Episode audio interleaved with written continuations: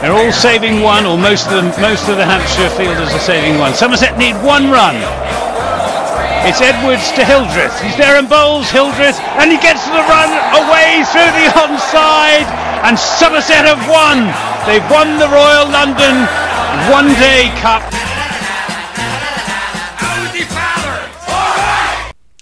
Hello there, you're listening to Always Look on the Bright Side of Life. This is the Somerset Cricket Podcast. My name's Ian Shepherd, and joining me this morning, I've got Steve Tancock, El Presidente, Peter Wanless, and the voice of cricket on BBC Radio Somerset, Anthony Gibson. Right, uh, what get tell you that game finished Thursday? Um, was it ever in doubt, or were you like me, kind of hiding behind the sofa and thinking, "God, we didn't need to win. Why didn't we just make the game safe?" When uh, Sibley and Davies were, were clattering along at. Uh, uh, it seemed to be about a runner ball, looking in complete control of that game, and uh, all's well that ends well. Thankfully, we did uh, get away from Edgbaston with a draw. Um, I was kind of sat there thinking to myself, Ian, you've watched loads of county championship run chases. You know that 360 is really difficult to get. All it takes, you've only got to take five wickets before they shut up shop. I mean, we say it was never in doubt, but was it ever in doubt, Pete? I mean, how how how closely were you keeping up with things? And uh, yeah, was your heart in your mouth and uh, for most of uh, most of Thursday? Well, well, for me, this game was the kind of classic illustration of how disappointing it is to have a fixture list um, that is in the working week because I saw very little of of this game. Um, I'm afraid uh, I was following it through the notifications um, on my phone, which is the kind of equivalent of 90s, 80s watching on the Ceefax, isn't it? So you sort of trying to concentrate on your work, but speculating on what it might mean when uh, there are lots of notifications or no notifications. So um, yeah, there were times when it was actually raining and they were off the pitch, and I was thinking we were, you know, doing quite well, not having lost any wickets. And then you look at look at the score, and we've hardly got anywhere in the in the first innings. Um, so yes, others will be better placed than me to comment on how it was. I, I, was nervous all the way through, but not for any good reason other than that Somerset always seemed to make it very difficult for us. Well, that's that's the thing, is that that is a uh, that is an unintended consequence of this the schedule of county cricket. I suppose that should be included in the Strauss review. The uh, the loss of productivity amongst county cricket fans when all these all these games are on midweek. I mean, I, I didn't get m- much done on Thursday, Steve. I don't know about you, as uh, too busy uh, keeping uh, up to date with what was going on at Edgbaston. I was I didn't really pick it up until mid afternoon because I was in at a client's and in and out of meetings nearly all day, and I was like, so I don't think I got the perspective you guys got because I was just like, yeah, this is fine. I, I, I've got a lot more years of watching county cricket than you, Ian, and a lot more years of watching Somerset, so it was pulling, pulling me both ways. I think I was slightly anxious around about the time and listening to Gibbo on the way back, I, actually, Anthony, you got me more nervous than less nervous for some reason. But then once once the wicket fell, I can't remember who it was, Rhodes, I think. It was like they just switched the switch off, didn't they? And you know, yeah, it's you you could have imagined. I think I'm now in such a place in my head that I just think, oh my goodness, it's bad enough losing, but social media is going to be such a horrible place for me for the next 24 hours if they lose this game. But I think on the whole, on the whole, I think you, if you try and stand back from this game, look at it in isolation, it's actually quite encouraging. From where we were on the first morning to the way we batted, and, and I'm going to say it because you, you guys know I'm going to say it. I am so pleased for George Bartlett. I I could have run around and screamed and shouted when he got to that hundred because I I saw his first Championship 100. I saw the one he got at Trent Bridge with Tom Abell, where they both got quite big hundreds a few years ago. Um, and I, I, do think he's he's just the guy we need to replace Hildy. And you know, hopefully this is the first he gets another one in the next couple of weeks, and he can kick on then over the winter. And maybe maybe we're just starting to see the Lachlan Stevens effect starting to kick in now.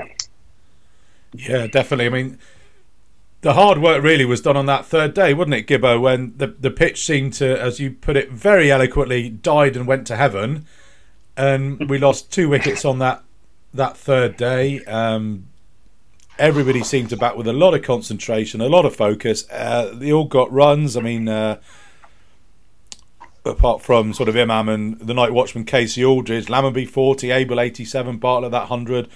Goldsworthy uh, got his head down for 44 and a, a little cameo of 22 from James Rew. But uh, yeah, it was just incredible the way that, that pitch just changed on the uh, on that second evening, and as you say, died and went to heaven on the third day.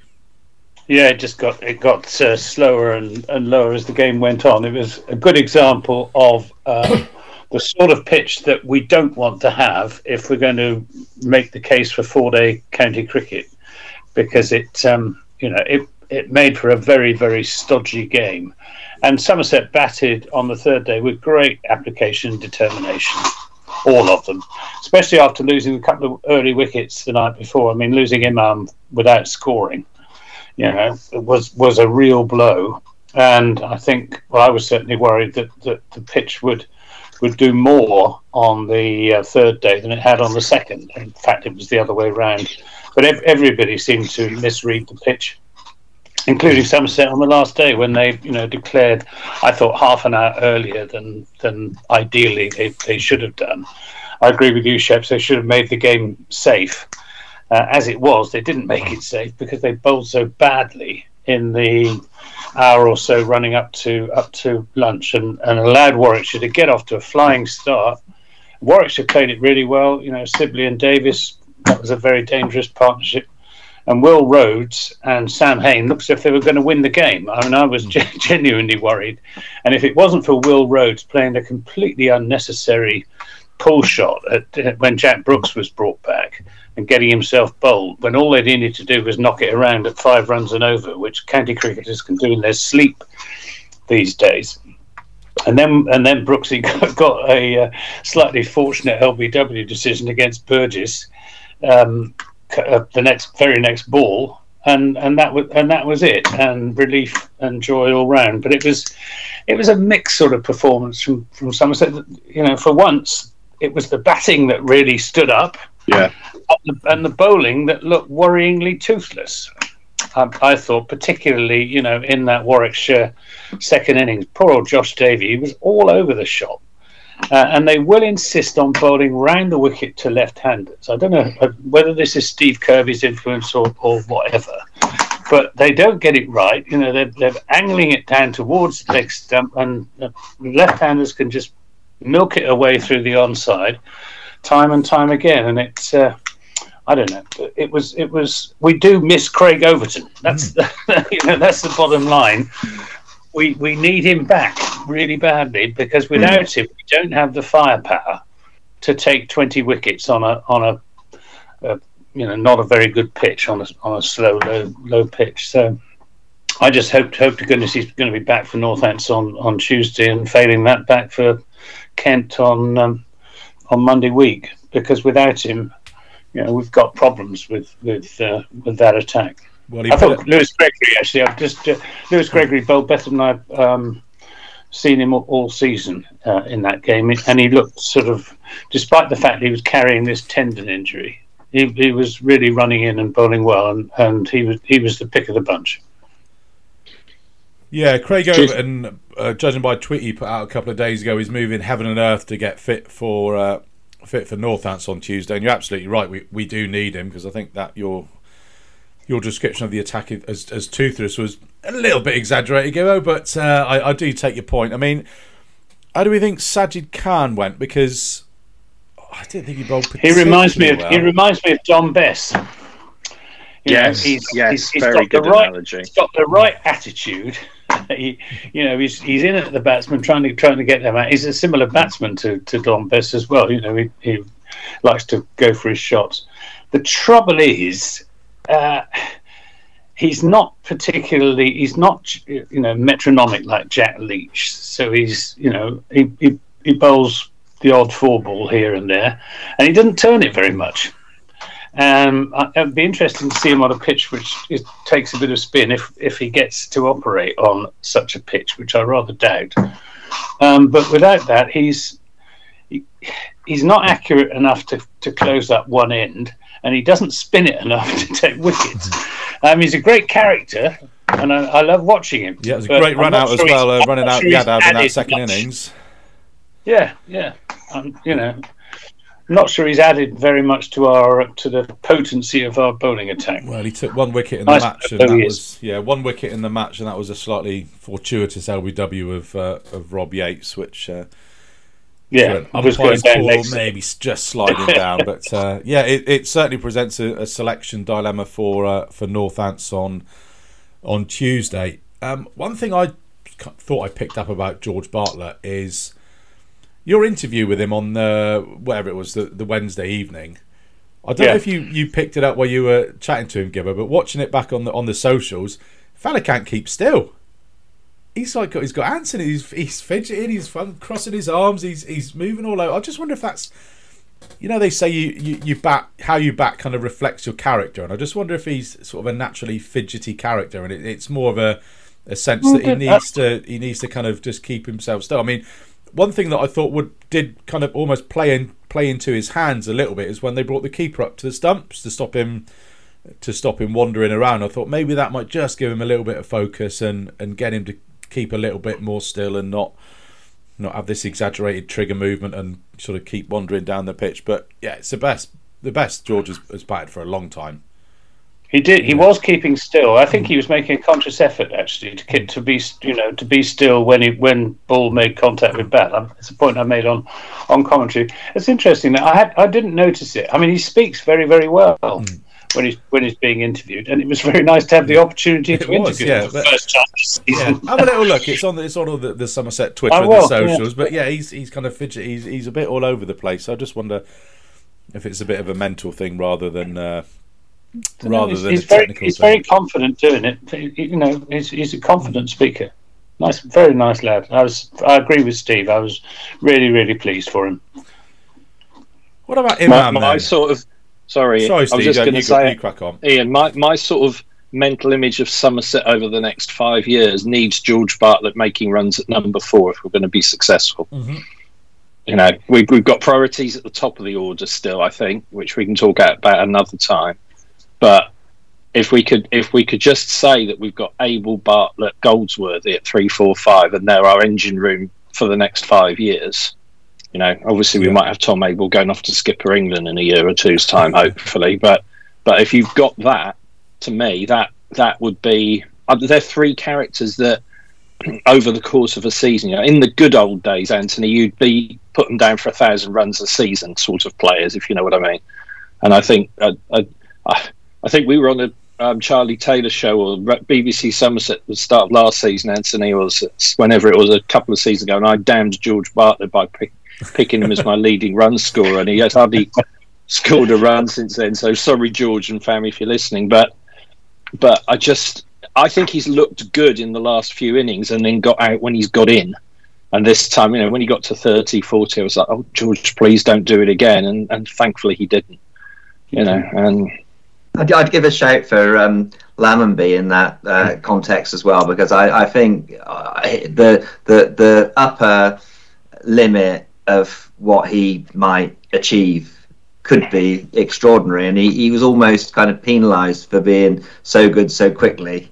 Put in at the Mm. top of the order, and you know But people often I'm- say, "Well, he doesn't pi- look like a opener and all of that." And I think at some point we're gonna we are gonna need to decide together Yes. um, if we want him there or or have him as one of those kind of engine rooms as you described, Steve. I, because I think absolutely. I, I still to- think I, I'm still worried about if somebody said we could find two, you know, if we sign Jake Libby and we get one more opener for next season and I think Lammonby that's slots record, into the Steve. It's middle 30 order. minutes and 35 seconds into a podcast before you mentioned Jake Libby. So We that's got probably big a runs record. this week, Shep. He got big runs I know, he this got week. double hundred, didn't he? Um, Yeah. Um, but you know, I, I I agree with you, Pete. But I'm sort of think that the the mindset at the moment is he's going to carry on opening. Hmm. Um, Well, he, he Um, batted very very well on um, whenever it was Wednesday. Yeah. yeah. He, he showed real real application, and he can play a long defensive innings. I mean, I go back to the century he got against Worcester Mm. in uh, in 2020 when he was 150 balls over his first 50, and then the, he, he wore the bowlers out and reached his 100 off another 50 balls, and and and looked you know tremendously classy player. I think he ought to persevere at opening the innings. I think he just he just needs to find that right balance between defence and attack. He's got a good got a good defen- defensive game, but a bit like George Bartlett, he'll, he'll bat steadily, steadily, steadily, and then he'll suddenly go for a reverse sweep, you know, and, and, and get himself out. And rather like Tom Banton up at um, Chelmsford was another good example of that, where he did seem for once to find the right balance between defence and attack when he went after Simon Harmer uh, and sort of changed the whole atmosphere of, of, of, of the game. But um, yeah, I, I thought Lammonby batted really, really well, and he and, and Tom Abell was excellent because Tom um, he was the one who broke the shackles. Tom Abell, you know, because they were they were going on a run and a half. Oh, Gibbo's frozen. Yeah, Tom Abell um, made eighty-seven. You back, Gibbo? Yeah, oh, I'm here. Yeah, I just yeah. thought I just thought he batted really, really well, um, and and he looked to be back back to his best, and it was it was great for him to get the sort of September monkey off his back as well. Yeah, because a lot of people keep saying, "Oh, it's just like last September. Abell isn't going to get any runs, and we'll lose all four games." Well, he's he's he's uh, um, exploded that possibility. Well, it was looking that way, wasn't it? Yeah, I think I think Tom just needed to get in and and you know bat for quarter of an hour, twenty minutes, hit a few balls, and then he ju- he just find it, which is you know what he ended up doing. Yeah, took a good yeah. ball to get rid of him from Danny Briggs that just missed his outside edge and clipped the off stump for uh, for the Aussie Nelson of uh, of eighty seven. But um, yeah, I mean, just one slight negative with the batter was uh, that shot that Imam played to get out. He played a very yeah. similar shot again uh, for, the second innings against Gloucester, and they were absolutely certainly smashed the cover off it. And he was he looked pretty guilty um, while the umpire kept his finger down, but then he did it again that, that second innings and you know, chased a white. Was it second innings or the first innings? Second innings. Second innings. Yeah. Yeah. Yeah, didn't get any runs in the first innings. No, got, yeah, five and naught. I think he got five and naught, didn't he? Yeah, I mean yeah. it's not the necessarily what you want from your overseas player, not, is it? When you when you've got that clear not roadmap. the return on investment, is it? That no, we haven't. We have. I was thinking about this earlier. We haven't had a great run of September signings, have we? No. Because we bought Azhar back. Um, yeah, we had a signing in 2019, which I can't even bring myself to mention the name, that didn't work out too well. Um, and I think it segues into what Anthony was saying about so, and you were saying, Chef, about selection for Tuesday. We either prepare a Hyderabad and pick the two spinners, or assuming Jack Leach is available, do do we have to swallow our dressing room pride and go, sorry, mate, you're our overseas bowler, but we're not picking you for this game? Well, we've been doing it to Marchant de Lange for the last two years, so I wouldn't imagine it. It's, it's obviously a well prepared speech if they if they do have to make it. Yeah, I take your point. I mean, to you, you generally will only be playing two spinners if the conditions demand it. If the conditions don't demand it, you can't not play Jack Leach. So that leaves you with the only choice of to to say to mm. Sajid Khan, sorry. I mean, and the other sorry, the other complication is you've got Craig Overton hopefully coming back from fitness, Lewis Gregory who I think Lewis Gregory's a bit, body's a bit my, my, my left knee feels this morning. It feels like it's held together with a bit of sellotape and a couple of old rubber bands at the moment. And Josh Davey, who I still don't think from watching him is anywhere near hundred percent. So you you sort of want to have not to rely on Tom Abell and Tom Lammonby to be your prime seamers in the second innings of the Northants game, which is a you know, so yeah. you've got to really pick Casey or Jack Brooks which means then you know we're, we're sort of running out of places in the team unless we can do you know the famous pick 14 that we often do on this program when we uh, when we're picking our teams then it's going to be quite tricky isn't it well yeah i mean and then we're also assuming that if craig is is fit well, we hope hope he's going to be fit but then we're kind of all banking on him being craig overton in form coming yeah. straight back as well so um anything else on the Warwickshire game before before we put that to bed? I mean, my, my only thoughts were that I think the Lachlan Stevens effect is what we've kind of called it, I suppose, over the last sort of few episodes. It's never going to be an instant fix, is it? We're all expect. Oh, we signed a batting coach, right? Batting coach. You've been in there two weeks. Show us what you got. It's hmm. not gonna it's not gonna manifest itself like that. I think the first time sort of noticed the improvement in the batting was up at Southport. Yeah. And then again at Essex we batted for a long time and then here as well. The, the guys showed a lot of application and, and made that game safe on the third day. So I think it's there. I think it's it's coming.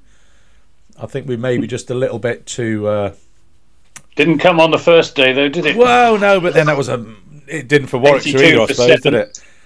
82 for seven. We could have been bowled out for 120, and that wouldn't have been so good. It's kind of how the match went, wasn't it? After sort of 30 overs, the new ball was having less and less of an effect. It became easier to bat. I mean, you look at the at the Warwickshire first innings. What were they? Yeah, 100 and, Yeah, yeah, 94 for uh, 95 for four. So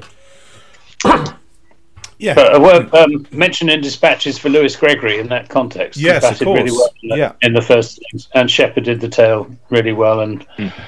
Um, didn't didn't ch- well he did change the course of the game because without that 130 odd runs that the last three wickets put on, we'd have been in, in a lot of trouble. yeah, unbeaten half century for Sajid Khan. Do you get him in on his batting? Well, he should certainly be batting higher up the order. He's a much better player than Casey Aldridge, with all due respect to, to Casey, who's is, is too high at, um, n- at number eight. He should be down at nine or ten. Yeah, I think so. He probably should have night watched on the Thursday, on the Wednesday night as well. That was that did surprise me when Casey came out because in my head I thought Saji was going to be our night watchman. Quite He's an early night got watch. that sort of night watchman demeanour, hasn't he? It was As quite well. early as well, wasn't it? It was about eight overs to go, nine, Yeah, nine yeah. overs. Yeah, But I, I, I can understand that though because just going back to my point about Tom Abell not getting off to any starts, I think not wanting Abes to start twice, I think was probably a, a factor in hmm. that as well. Although he, he ended up doing it and all's well that ends well. Hmm. Right, what have we, have we missed anything else from Warwickshire? I don't think we have. Jack Brooks is golden Well, arm again. yeah, he seems to be again. he seems to be becoming that. he? Yeah, he does. Yeah, yeah, yeah. He does it in quite noticeable style as well, isn't it? He doesn't bowl like a spell where he picks up one for ten and another spell where he's got two for seventeen. It's a couple of wickets in an over, all the drama, etc. Yeah, I suppose a lot of people were saying, um, "Oh, why, when uh, Brooks got his contract extension uh, signed earlier this year, so oh, I'll be signing Brooks? He's too old." Well, ladies and gentlemen, Exhibit A, Warwickshire at home. Exhibit B, Warwickshire away. He's a good and Exhibit bowler. C, I'm sure, is what we don't see. It's the influence he's having on the younger bowlers. Yeah, I'm sure he's a really good influence on Casey Aldridge, Sonny Baker, Ned Leonard, and even Josh Davey and the likes of that. I reckon he's a really good guy to have in around the dressing room. and of course his uh, his former county Northants are visitors to Taunton this week, which I'm sure if he Nice was to- segue. Nice. yes, if he was to play, that would be an interesting situation, wasn't it? But I've got my I've I've got up to seven for my team for Northants, and I'm Do you say seven or seventeen? Sorry. I've, well I've got it to seven, which are the top seven, and Right. then uh, yeah, what do we do about the bowlers then? Because we're going to work on the assumption that that Overton's fit and Leach is available. so he's over to Gregory's your seven, presumably. Gregory is is my yeah same top seven Right. as Warwickshire. And then how do we well then, fit Leach then and Overton, Overton? Overton. Overton eight. I'd be inclined to have to include Brooks and Leach because I think you know. I'm, I'm just so worried about Josh Davies' fitness, and I know he bowls so much better with Craig inside, but oh, it's, I mean, it's so hard, isn't it? Because you know we really want to be at the training session yesterday, today, whenever they've had one, and see how everyone's rocking up. If Lewis Gregory's not really fit, do you put Casey Aldridge in for Lewis Gregory? But I think it comes down to Jack Brooks or Josh Davey myself. With no consideration for Sajid Khan, then he's No. no. No, if, assuming Leachy plays, if you're going to pick, you, you've got make it binary. It's Leach or Khan, and it's Brooks or Davey, in my view. Because I would, I'd still want Casey Aldridge in the side. Yep, I agree with that. I mean, he didn't have a, a Casey didn't have a total stinker up at Warwickshire. What did he? Uh, what did he pick up? Uh, two for thirty in the first innings off fourteen overs. and then two for 39 off 12 overs in, in the second innings. So, well, perfectly respectable performance for a young young seam bowler. North Northants are a really decent batting side. I mean, they've got a lot of players who can make big scores once they get in. So I think the the question is, we need we need wicket takers, essentially, um, and then that depends a bit on the pitch, doesn't it, as to which way which way you go. Um, I think they'll go safety first. I think it'll be a pretty flat pitch. I think they'll be content with it with a draw and plenty of bonus points. Given that Kent are away at at uh, the Ageas Bowl, in which case, a couple of spinners who can bowl a lot of overs, turn in in different one left arm, one right arm. I think that's what I'd go for. Yeah. I'd go for Overton, Sajid, Leach, and Brooks. I think, but I certainly wouldn't leave out Lewis Gregory if he's fit because uh, you know his his batting is is so important to us. But um, and I agree with with Steve. I think uh, Josh Davey. I don't think he is fully fit. He was several times in that second innings. He was clutching his hamstring and his side, and goodness knows what else. And I, I think he need he needs a break, even with Craig Overton. Hopefully, Craig Overton coming back into the side. But if Overton doesn't come back into the side, then um, I don't know. It's a close call. I think Casey Aldridge probably, rather than rather than Josh Davey. Mike, Anthony, I would I would never say this in the presence of anyone in the Somerset hierarchy, but my concern is I don't think we've necessarily been getting the pitches we wanted this season. Has it been hierarchy? Hello, we've got like the, the top of the tree here. That's what I'm saying. Yeah, I'm trying. It's, it's called We got the irony. It's called irony. I was hoping Pete would Pete would do his diplomatic thing and look the other way for a listen the other way for a minute. I do not think though that we've had a couple of times. Certainly when sort of Anthony comes on at the start of the game and you listen and he says, you know, this is that, and then after ten or twelve overs, I'm thinking maybe it's not the pitch we wanted here, or certainly we've won the toss and batted and it's zipping all over the place, or vice versa, and it looks as flat as a you know the old Jimmy Cook road of the '90s sort of thing. And I'm just that just slightly. We know what we're going to get at Canterbury. A dreadful. I mean, Canterbury pitches are dreadful at the best of time. At the end of September, they're even worse. So I, I suspect Anthony, you can check out after the second night in Canterbury next week. But yeah, I, I I hope we do go for a. You know, I just take the points at this stage and hope Kevin James's boys do us a favour down at Southampton. Yeah. Yeah, the Division One table. I think uh, I'm going to do it from memory now. Somerset on 123, and then you've got Kent and Warwickshire both on 115, and then whatever you like, Gloucester doesn't matter. Doesn't matter. They are Seven. they're totally out of it. Yeah, they could be on minus points. It doesn't matter. Uh, pains me to say it. Sorry, Anthony. I know they're your, your second favourite county, and inexplicably, not sure why. I should imagine Steve. It, it'll be count as a successful season for Steve if Kent and Gloucester are the two relegated, aren't they? Oh, Those are happiness, Pete. Happiness. Yeah. Yeah. I'd rather they were both bottom of Division Two, but I'll take bottom of Division One. It's okay. Oh well, in, in in twelve months' time, Steve, you could have your wish. You never know. yeah, it difficult. I mean, I suppose the thing about the the, the spinners is you kind of want them on on a, a real side or a bad or an absolute road. Mm. It's kind of almost never the twain shall meet. You don't want your your two two or three fast bowlers slogging it out for over after over, getting absolutely no response out of the pitch. I'm gonna. So if you've got if you've got two Test match bowlers in your squad, you surely ne- ought to be using them yeah, I think so. yeah. and and and preparing a pitch that that you know will offer them something. I mean, not not too much, I, I suspect, but if you look look at the bowling attack, particularly without Craig Overton, those two, Sajid and, and Leach, you know, have, have got to be our, our main weapon, our, our, our biggest asset. Yeah, and it never really seems about at Taunton, no matter what how much uh, how much grass is on the pitch. As we saw, um, Tom Abell get suckered into stick. As we saw, Tom Abell got stuck in, uh, suckered into sticking Gloucester in uh, for that game a couple of weeks ago with a hint of green on the pitch, similar for Lancashire. Um, uh, last home game of last season. Um, Yeah. I'm going to be diplomatic and, and, and wait to see the pitch before I, I pick my team. But I've definitely, No. definitely got to have Overton definitely got to have Leach. Um, I'm probably with you about be a little bit hesitant about, about picking Davey, but I if if Brooks is fit, I go with Brooks as well. I've got to confess, guys, I don't know an awful lot. I've seen much of Northants this year, but just looking at the scorecard again, sorry. Uh, please don't quote me back on this when we're 17 for three on Tuesday morning, but their their bowling attack isn't exactly terrifying, let's say. Mhm. Sand- No, Sanderson, White, Sanderson's- Williams, Luke, Luke Procter. Yeah, Sanderson's a bit of a handful, I know, but and then Sales, who I think is the young, the son of David Sales. Yeah, So, and Surrey got 421 against them and in 100 overs. So, you know, at Wantage Road. So it clearly wasn't the Wantage Road pitch that Anthony saw last time he was up there a couple of years ago. That was, That's a great game.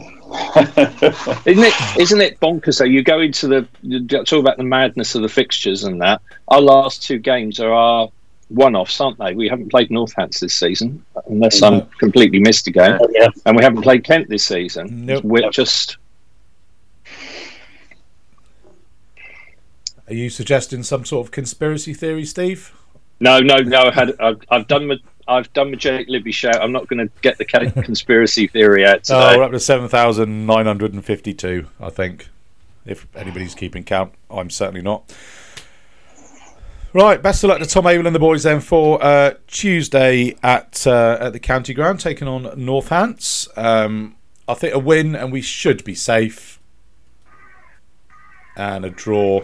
Well, we'll probably need to go down to uh, to Canterbury and get a draw or better against Kent. Um, that game's starting Tuesday, which is a, a quirk of the fixture list, not starting on. It wasn't ever planned to start on Monday this week, and I don't know what they'd have done if the uh, it had Just because of the because of the final yesterday, Yeah, I guess Royal they had London room for a reserve day, and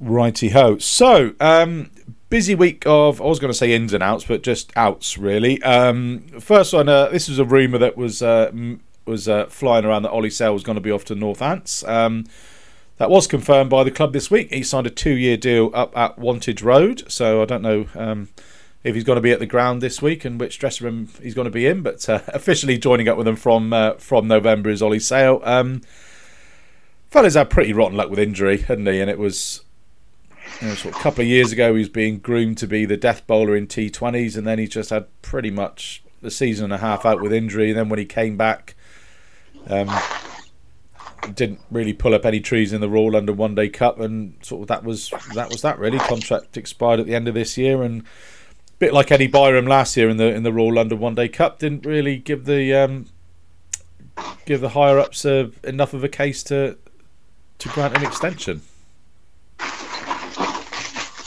No, um, I know Mike Unwin's mentioned to me in the week because obviously he's a lot closer to set season cricket than any of us are, and he was quite effusive in you know wants to say something about Ollie Sale because he's obviously a really nice guy and a good character, and I think when Mike's been at the second team games, he's been you know quite forthcoming and always comes up and says hello and thanks for coming sort of thing. So it is a shame, but I hopefully it's one of those where you know we hope Eddie Byrom go to Glamorgan would be what he needs, and hopefully it's the same. Uh, Does it? Do he have to change his name to Sales to fit in at Northampton though? Because it seems to be contractually obliged if you're going to be a success at Northampton. You know, Ollie Sales. Do you think that's why be- they signed him? They thought he, they thought he was you can ask one of An- David's kids. You can ask Andrew missed. Rad, Anthony. Anthony, you can ask Andrew Rad tomorrow if he's going to call him Sales. Sorry, Tuesday. He's going to call him Sales when he signs for them. Yeah, but uh, it's one of those, isn't it? You know, it's not. It's not one where you go, "Oh no, that's a real shame." Which the other departure is, although it's inevitable, it's it's quite hard to take really because you know he's given us so much fun and pleasure and enthu- everything you want in a Somerset cricketer is Max Waller, really, in my mind. So you know that's a real sad one. Yeah, that was announced uh, yesterday. Max uh, via an open letter um, has announced his retirement. Um, again, with, with uh, just like with Trez and with Hildy, it's a shame that a, a player who brought so much to Somerset's T20 cricket just didn't get a, a champagne farewell. You know, Well, he's going to have a testimonial. He is next having a testimonial So, uh, Hmm. uh, with the clubs, you know, tried with Max to find a way of overcoming that because, as you say, he's, he's a very very special cricketer. I mean, Yeah. uh, long-standing, loyal, and um, uh, in, in in a sort of modern day way in a sense, isn't he? Because he, if if you look at the number of overs he's bowled for the county, it's it's not that many because he can only bowl four at a time. But they've been crucial in so many really important games through a period of sustained high performance. So yeah, I think he, he deserves that special recognition, and it's been lovely to see all the kind of uh, plaudits to him on the announcement. Yeah, just a shame he didn't get. He just kind of slipped away from that T20 team, didn't he? Really, he was, he was um, in the middle of last season. He, he just kind of fell out, fell away a little bit, and then hasn't played a game this year apart from. Um, He got an injury in a pre pre T20 season game, didn't he? And that sort of Yeah. Meant he didn't make the starting eleven. And I think he was always going to play catch up from there. yeah, he played in the Sri Lanka Development Eleven game. Uh, played Yeah. a couple of Royal London games. Um, I think he played against Notts, didn't bowl, and then played up at Gloucester and only bowled a, a few overs up there. So would have been nice to see him go out at Edgbaston a few uh, a few weeks ago, lifting the T20 Blast Trophy, but uh, unfortunately not to be. But yeah, testimonial uh, next year for Max. Um, Andy Cleaver's popped in a question say, "What's your favourite Max Waller memory?" Well, I think Well, mine is. Uh, that, I mean, the catch that, that he took against Middlesex was obviously brilliant. That, but I, I remember one down at the Ageas Bowl. I can't remember who the. It might have been. It might have been James Vince, um, and uh, he hit the. I can't remember who the bowler was, but he hit it down the ground. Max was feeling at sort of uh, mid off, and he ran back towards the towards the hotel with the ball coming over his left shoulder, dived full length and caught caught this ball two handed about a yard inside the boundary. I mean, it was just an absolutely amazing catch. The speed, the you know, the ground that he covered to get there, and the judgment that he showed with this ball, you know, coming coming over his over his shoulder. It was an absolutely stunning catch. So that would be my memory of, of Max. I, I think that a couple of years ago at Chelmsford, he bowled an absolute pie to Dan Lawrence, who who just sort of lobbed it up in the air in a completely bad shot and, and, and, and was caught out. And Lawrence looked completely horrified, and uh, Yeah. and Max and most of the Somerset fielders, I think, were just sort of laughing at this extraordinary situation, and uh, that that that was a, not necessarily well a long way from being Max's best ball, but definitely a memorable moment. I, I saw the question from Andy, and I thought that is a horrible question. I can't possibly answer it because he's one of those players I've got. I think my favourite Max Waller moments any time he fielded for Somerset, and I know that's an opt out, but it's a bit like saying to me, "What's your favourite Trez innings for Somerset?" There are just too many for me, and just somebody who you know we you look at the team sheet, you see he's on the team sheet, and you know he's going to be entertaining. It's going to be fun. You wish if you're not in a camera on him the whole time. Um, you know, and it's just uh, he's one of those as well. He's he still seems so young to me. You know, he's he's got that wonderful gift of not looking his age, and it just seems for that reason as well wrong. So I think it's a great by the club to give him a testimonial next year, and I hope he, you know, it gets properly recognised by everyone because he deserves it. Yeah, I'm sure there'll be plenty of stuff going on uh, for Max's testimonial. I think for me, it's just the way that he just uh, nine times out of ten he would bowl that first over the innings in the power play. More often than not, he'd pick up a wicket and he would go for six or seven runs. And just his his ability to do that Mm, because yeah. he was he was always um, flashed up on the screen, Max Waller leg spin, but he very rarely bowled a, a big turning leggy. It was all sort of top spinners, googly sort of stuff out the front of the hand, just sort of mixing it up. And um, opposition sides knew it was coming. They knew more often than not that Waller would be bowling that first over at Taunton, and then more often than not he'd pick up a wicket and only go for six or seven. And doing that over a, a you know a, a long period of time is is a phenomenal effort. Um, I can't believe England never thought to give him a go, give him a look. You know, he was uh, he's pretty hopeless with a bat at, at sort of um, domestic T20 level, but a two-dimensional cricketer, as we said, he's an incredible fielder, and yeah, I'm, uh, it, it's baffling, absolutely baffling to me. I mean, we know what can go wrong if you go. We know what can happen if you get leg spin wrong at Taunton. You know, matey boy for, for Derbyshire the other week, going for 80 odd in his four overs at the hands of Rilee Rossouw. I think Max put out a tweet or, or comment or something. It's not as easy as it looks bowling leg spin at Taunton, is it? Um, but that that just kind of puts it into context, doesn't it? What he's done at you know the club love Mm. to say it's the highest scoring T20 ground in the world on all their their social posts, and and you know Max has, has chipped away there, going at. Uh, I've no idea what his uh, his actual economy rate is at Taunton, but I'm I'm willing to bet it's probably substantially less than a lot of his uh, a lot of his um, compatri- not compatriots. What's the word? Contemporaries. That's the word I'm looking for. So yeah, Peers. peers, contemporaries. Um, any advance on that? No, fair enough. Right. Um, yeah. So um, all the best to the future for uh, for Max Waller. Another ch- question in from uh, Jacob Lund. Jacob, I'm not sure if your tongue is in your cheek. Who he said, should Somerset sign Darren Stevens? uh, not sure as what, uh, Jacob. You're not said as a player, but uh, yeah, Darren Stevens uh, retiring from cricket at the end of the season at the age of what is he even now about 104, 105, something like that. 47. 47.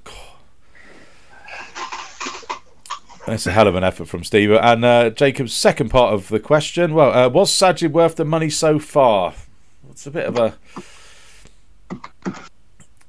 Slightly loaded that one, isn't slightly it? loaded. Um, on his I think he's taken he's taken one more wicket than Amar Virdi for us, hasn't he? Yeah, that's true. How many did Virdi get in that game at Southport? One was it? Um, I don't think he got any, but that, that Didn't get any. No. Oh, what did he Uh, get? yeah. Well, you got, you So got there we are, one One, at- at one at Edgbaston. Did he get two in the second innings against Gloucester? I think so.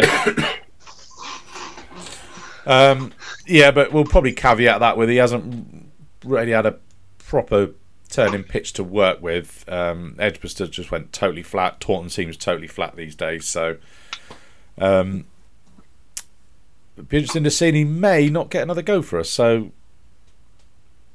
um, the jury's out. And uh, as as to whether he's worth the money, well, we don't know how much they're paying him. So, you know, if it was. Uh, if he's on minimum wage, it probably it probably would be, you know, eight pound ninety an hour or whatever it is. It's great value, but uh, and uh, Max Jacob's- Waller's Max Waller's economy rate at Taunton is 7.63. That's that's incredible. Pretty good. That Yeah. is absolutely incredible. Over so what's that? That times hotline to that hotline to Eli's is well. well that's, isn't it? Hey, that's impressive. Yeah, so if you're if you're thinking at 200 being par at Taunton, Max is uh, is going to 153 on that economy rate, which is absolutely s- incredible. It's only, fir- only slightly it's only slightly more than his career economy rate in T20 is 7.34. So Wow. to, to only go for 7.6 at Taunton is an that's incredible. incredible achievement.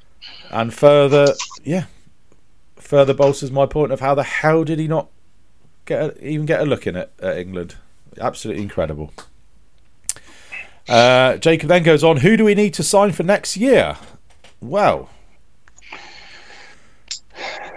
I refer the honourable gentleman to my earlier answer. Mr. Libby. There's a name that's uh, name that's being mooted around, which Right. uh, top order bat, which uh, we're, we're In not all allowed seriousness, to say. although it's become a running running joke,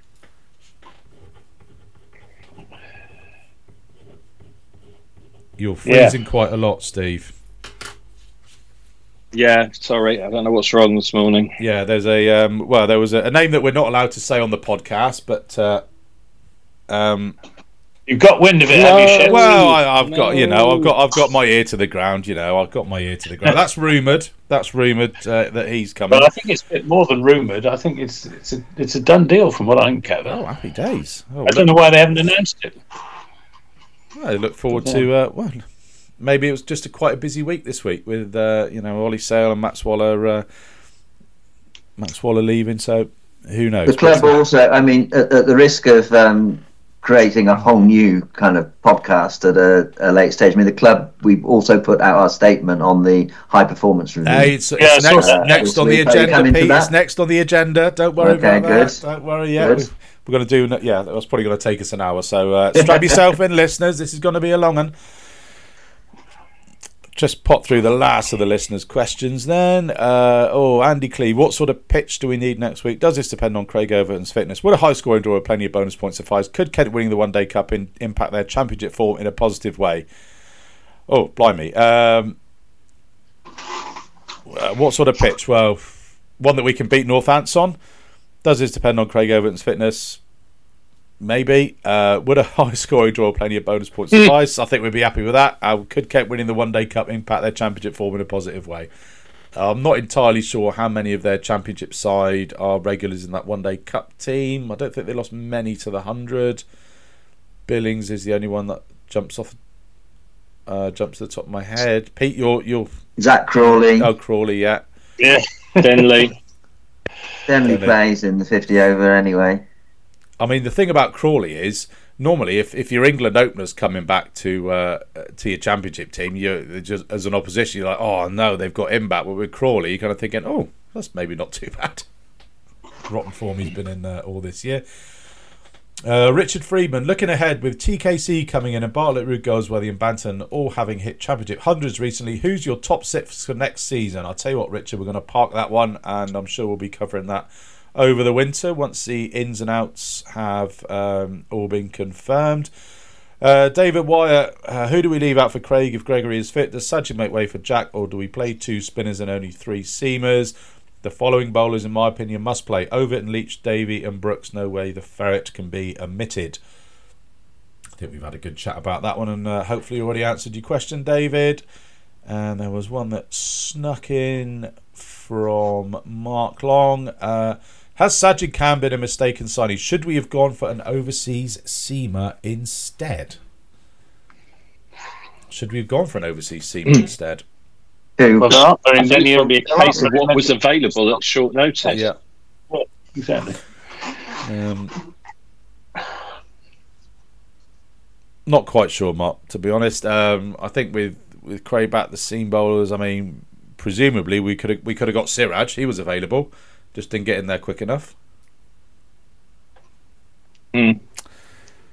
Yeah, Difficult. It's Yeah. really difficult, and I think we've wanted an off spinner for forever since Dom Bess left. yeah. We can't sit on So I every can see the podcast log- going. We need to sign an off spinner. We need to sign an off spinner, and then when we sign an off spinner, when for you know at least two games where we know Jack Leach isn't going to be available, moan when we sign an off spinner, a test match quality off spinner. Yeah. So Yeah.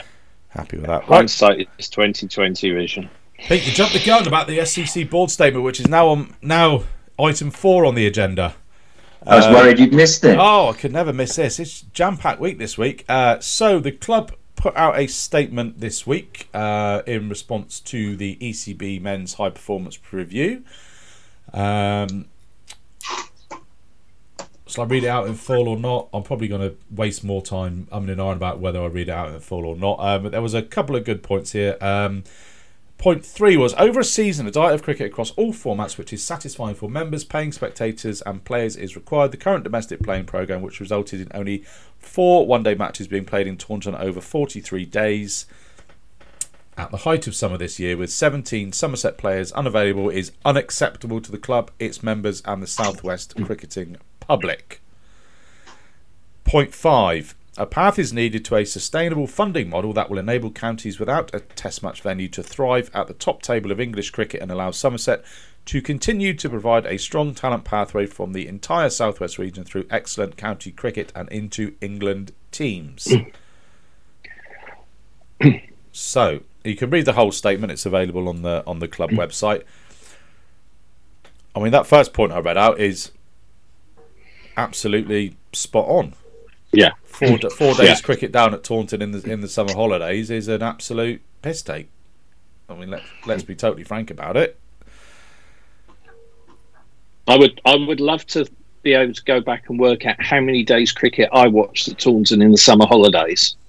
And I know we always had the Western Festival in there as well. And I was lucky enough that Dad used to take the week off and we used to go up to the Western Festival as well. But my my rose tinted memories of Taunton in the summer was that pretty much every week I had a game at Taunton to go and watch. So, you know, I, I sort of thought to myself, if I was that age now in Taunton growing up, would I be as mad about cricket and Somerset cricket as I am now? It's very hard to get kids engaged, which is what we're looking to do after all.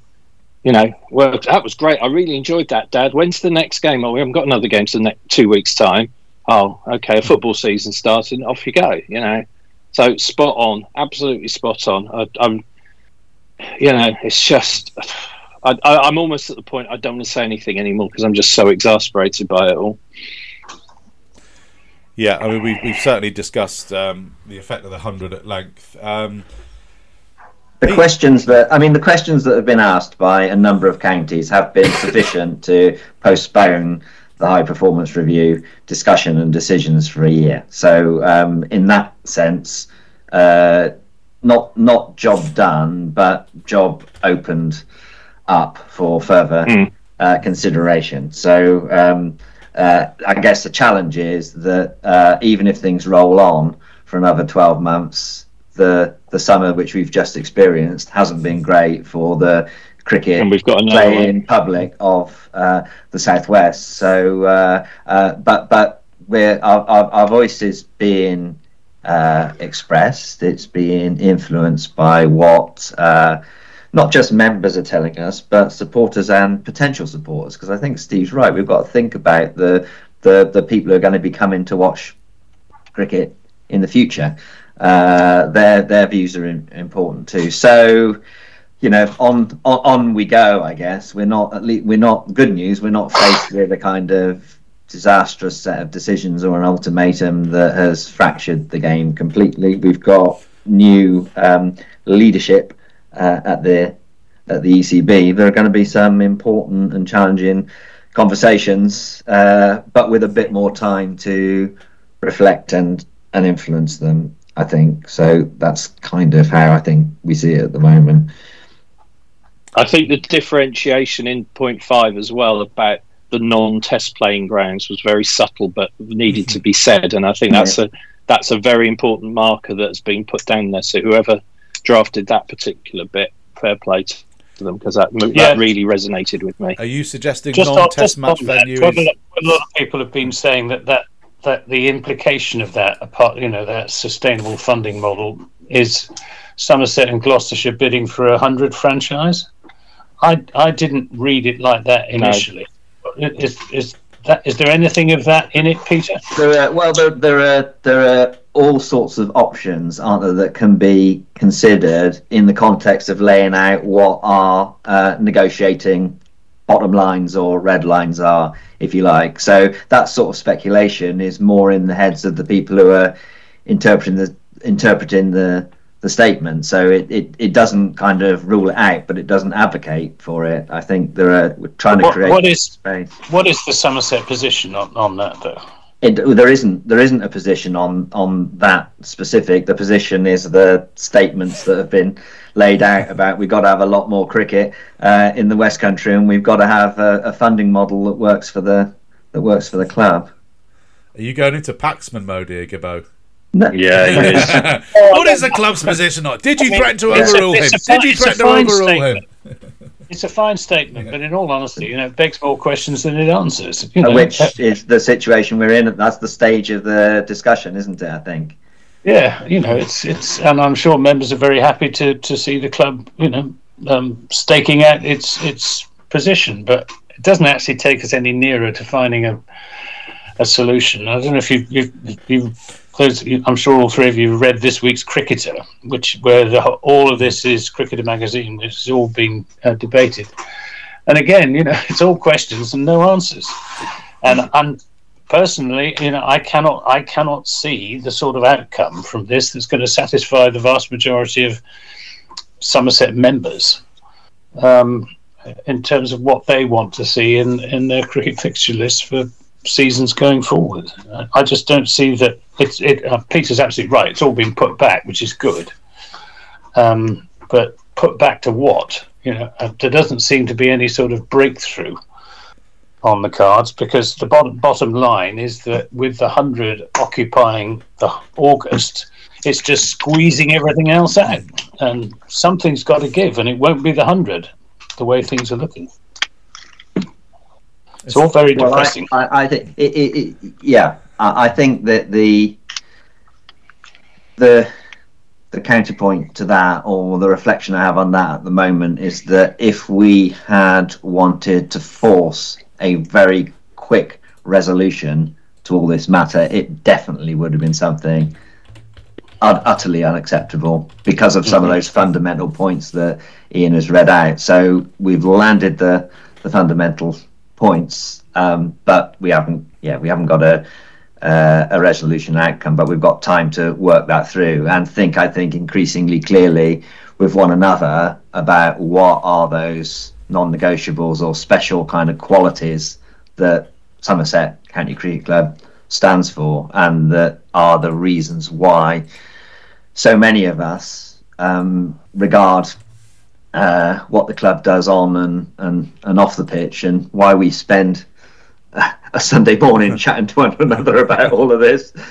Why it matters so much to uh, to so many people, and we can't let that go. So let's be clear with one another what those uh, uh, qualities are, and take them into what are, as you say, going to be really difficult negotiations because there are powers at play here globally, actually, that are influences on uh, the the the TV companies that, that fund so much of the game and the players that we want to watch.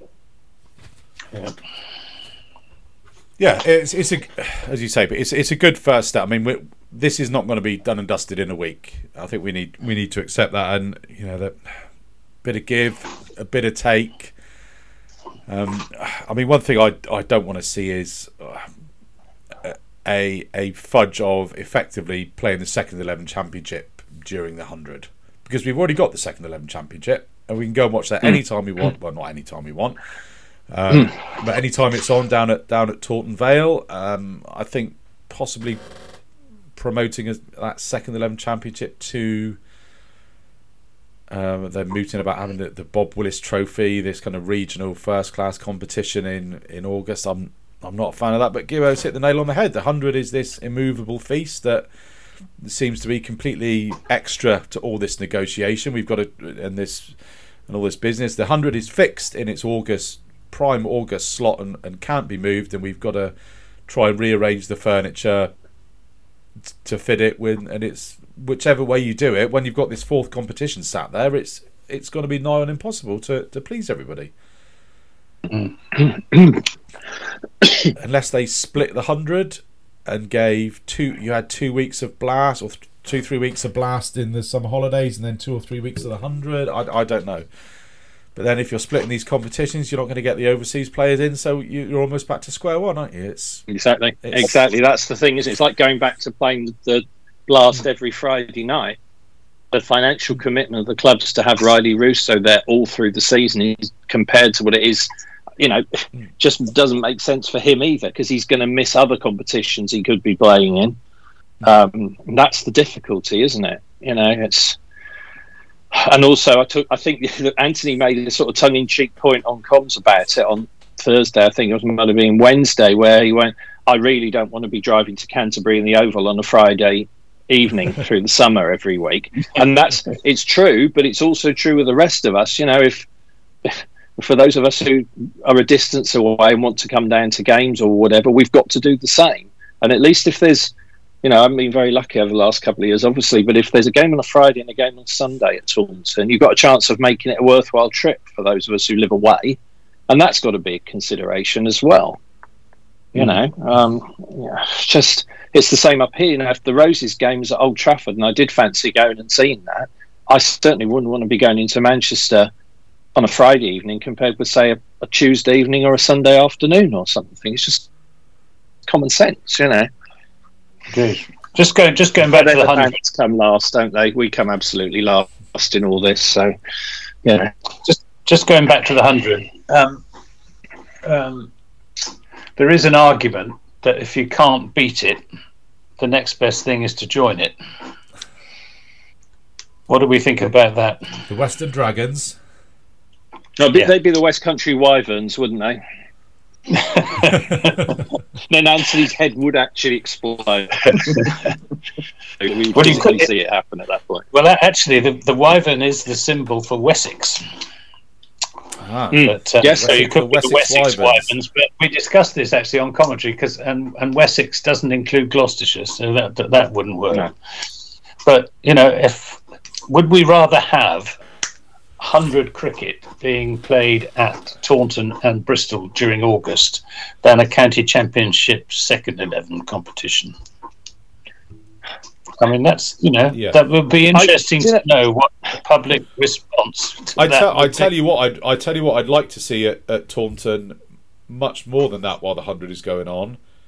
Put a test match at Taunton against one of the um, sort of minnows or associates, like an Afghanistan or an Ireland. That would sell out. It would give the cricket mad public in Taunton a real focus. I'm not. It wouldn't certainly wouldn't um, alleviate the uh, the damage that the hundred is doing in other places, but from a a selfish Somerset fan perspective, I think that would be a, a hell of a compromise, and I, and I think it was it's one that would go down really well with the Somerset faithful. Mm. There are quite see it. There are quite a few. Yeah, there are quite a few um, options uh, that when you start looking at scheduling and different sorts of cricket and all the rest of it, that could be consistent with the principles that that we've laid out. And it might be that a next stage in the uh, conversation could be to lay some of these specific ones out. And so I'm not going to mention particular ones at the moment because if I mention a an option, people will think it's sort of mine. And, and I do I do have um, one or two that I that I prefer to to others, but um, it will I think it will be important to take the temperature and get a sense of well what are some of the solutions that could be consistent more or less with these principles and then then we can have a kind of wider engaged discussion as opposed to saying um, is it this or is it that? Because i think one of the risks in this discussion has been that we are or- and by we i mean kind of fans of the county game at the moment associated with somerset are too often characterized as being anti-change and you're either for it or against it. And we're not against change because we've said there are so many things wrong with the scheduling uh, at the moment, we don't want things to roll on as they are. We want something that works better for more people, especially um, the supporters now and of the future in the in the West Country. So let's think laterally about what some of those options might be and and see where we get to. Yeah, Can I can I just quickly say, and I I am very anti hundred, but I think I've di- I've reasoned this through because of this this talk about a West Country franchise, and I think this is my problem with the hundred. If the West Country franchise was genuinely Somerset with Bracey, Chris Dent, and a couple of others, you're going to piss off a lot of Gloucester You know, fans I saying that, see- Steve. I, I know, but Not if, that many of know, them will be listening to, the, to this podcast, obviously, but if you pick, but seriously, if you picked and you had the chance of seeing Apes and Craig Overton and Lammonby and Banton and co at Taunton in August, I could get behind that because I'd still feel, you know, it'd be okay. I'd have to, I'd have to swallow my lifelong dislike of all things from Gloucestershire, but I could get behind it because I'd feel that was my team. I mm-hmm. can't get behind a team where we've got Jonny Bairstow playing for us and Lewis Gregory cap- captaining the opposition. That's my fundamental problem. You know, the same way as Joe Root, when he's available, plays for Notts or something. It's just insane. And until they sort hmm. that out and give it a bit of regional identity, that that to me is is a large part of the problem. You know, I th- I think what will happen is the Welsh Fire will actually disappear because I think that's a that's a franchise doomed to failure, unfortunately Oh. for them. But you know, breaking news. I don't think it's going to disappear. I think. Sorry, I breaking think- news. I- I I've just had a tweet. I've just had a tweet. Craig Overton is bowling in the nets. Good. Simon Hancock has tweeted that. Andy Cleaver's tagged us in it. Um, I can't quite see how. It's quite a way away, so I can't actually see uh, it, if it is Craig or not. Might be So Jamie. it might be. Oh, God, that'd be a turn up, wouldn't it? Um, yeah, when's his contract? I don't think- Surrey? I don't think a West- breaking news, Pete. I don't think a West Country 100 franchise is on the cards. I think what would be on the cards would be a, a Wales in the West one because of what you just said, Steve, about the problems with Welsh Fire, which isn't working out very well, and and you know a much more overt part. Oh, everyone's Wi-Fi is being dodgy this morning. Uh, but that's been censored by the ECB police. it's correction. Have you watched that? The capture. It's Yes, brilliant. Highly recommend correction. that. Gibbo's being corrected. Western Storm is the model. Yeah, I totally agree. It, it, it yeah, Yeah. it does Yeah, yeah, seem you're balmy right, that, right. but I suppose they want it to be city based, don't they? Which is uh, we don't quite get into that kind of trendy. Well, Taunton urban- City then sorted. Job done. Sort, sorted. There we go. It'll first thing on uh, King Charles's agenda next week. Make build build a cathedral in Taunton and make make it a city. Um, right. Do we have any other business, chaps? Oh, one one other thing that I forgot to mention earlier is the the River Stand is officially being renamed the uh, the Hildreth Stand or the James Hildreth Stand uh, at lunch on the first day of the Northants game next week. That'll be Tuesday. Um, the club put out put out a statement saying members are requested to to not sit in there for the morning session so they can get everything ready for the uh, uh, for the ceremony at lunchtime. I saw a few negative comments about that. oh, we can't sit in our seats for a session. It's ridiculous. I'm like, it's Hildreth. The fella's an absolute legend. You can sit ten yards away for, for a couple of hours, just so the club can get everything ready for a, for a legend for this opening ceremony. But uh, hey, I assume that people will be able to find a spare seat. Well, exactly. I'm sure. Well, mm, yeah, there might be one or two, one or two free. Um, what else we got? our Western Storms um, campaign in the Rachael Heyhoe Flint uh, Trophy. Uh, well, didn't necessarily come to an end, but their loss to uh, Northern Diamonds uh, last week meant that they uh, uh, they're now unable to make the playoffs. They're playing the who is it? They're playing today. Thunder up at Old Trafford. That's where where Dan is at the moment on his yeah Thunder up at Old Trafford this morning. That one's uh, oh that was already seven minutes. Uh, Seven minutes in, uh, Diamonds made 334 for six. Holly Armitage made uh, unbeaten 131, uh, and then Storm were 230 all out in their in the 46 over. Uh, Dani Gibson making a very good 76 or 59 balls, supported by Sophia Smale, but uh, unfortunately a little bit too late. They uh, the Storm openers couldn't really get it away during the the power play to get that chase off to the start it needed to uh, get off to. Right, fellas. Um, any more for any more? Done a good stint this week. Not from me. An hour and ten, Nope, more or it's less. The, the only other thing I was just going to mention is that if people can make it down on Tuesday, as well as the um, uh, Hildy stand uh, being unveiled, there are um, a number of old players come in, um, uh, which should be fun. So you might see some familiar, slightly uh, more aging uh, faces.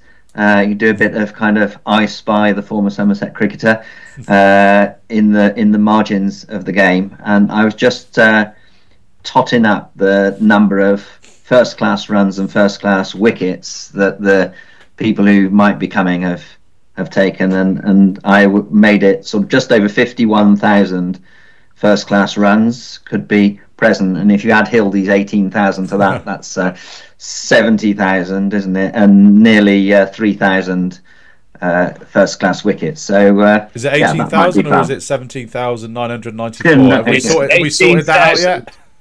Yes, we have. 18,000. It is 18,000. Happy days. yeah, uh, might not be able to make Tuesday with Monday now being a bank holiday. Going to have a bit to catch up on our work, but hopefully be there on Wednesday and hopefully on Friday or whatever the last uh, the last session of play is for county cricket at Taunton this season. Right, two more games to go. Are we going to stay up? Of course we are. Yes. Yeah, Yeah. Yes. trouble. Yeah, definitely. Right. Well, people are going to hold us to this. I shouldn't have asked that question. Uh, lovely to catch up uh, as always, fellas. Um, hopefully, I'll see you up there in the week. And uh, Yeah, uh, look forward to it. Yeah. all right, good stuff. Best of luck, Tom Abell and the boys this week against Northants. Thanks for listening, and we'll catch up with you next time.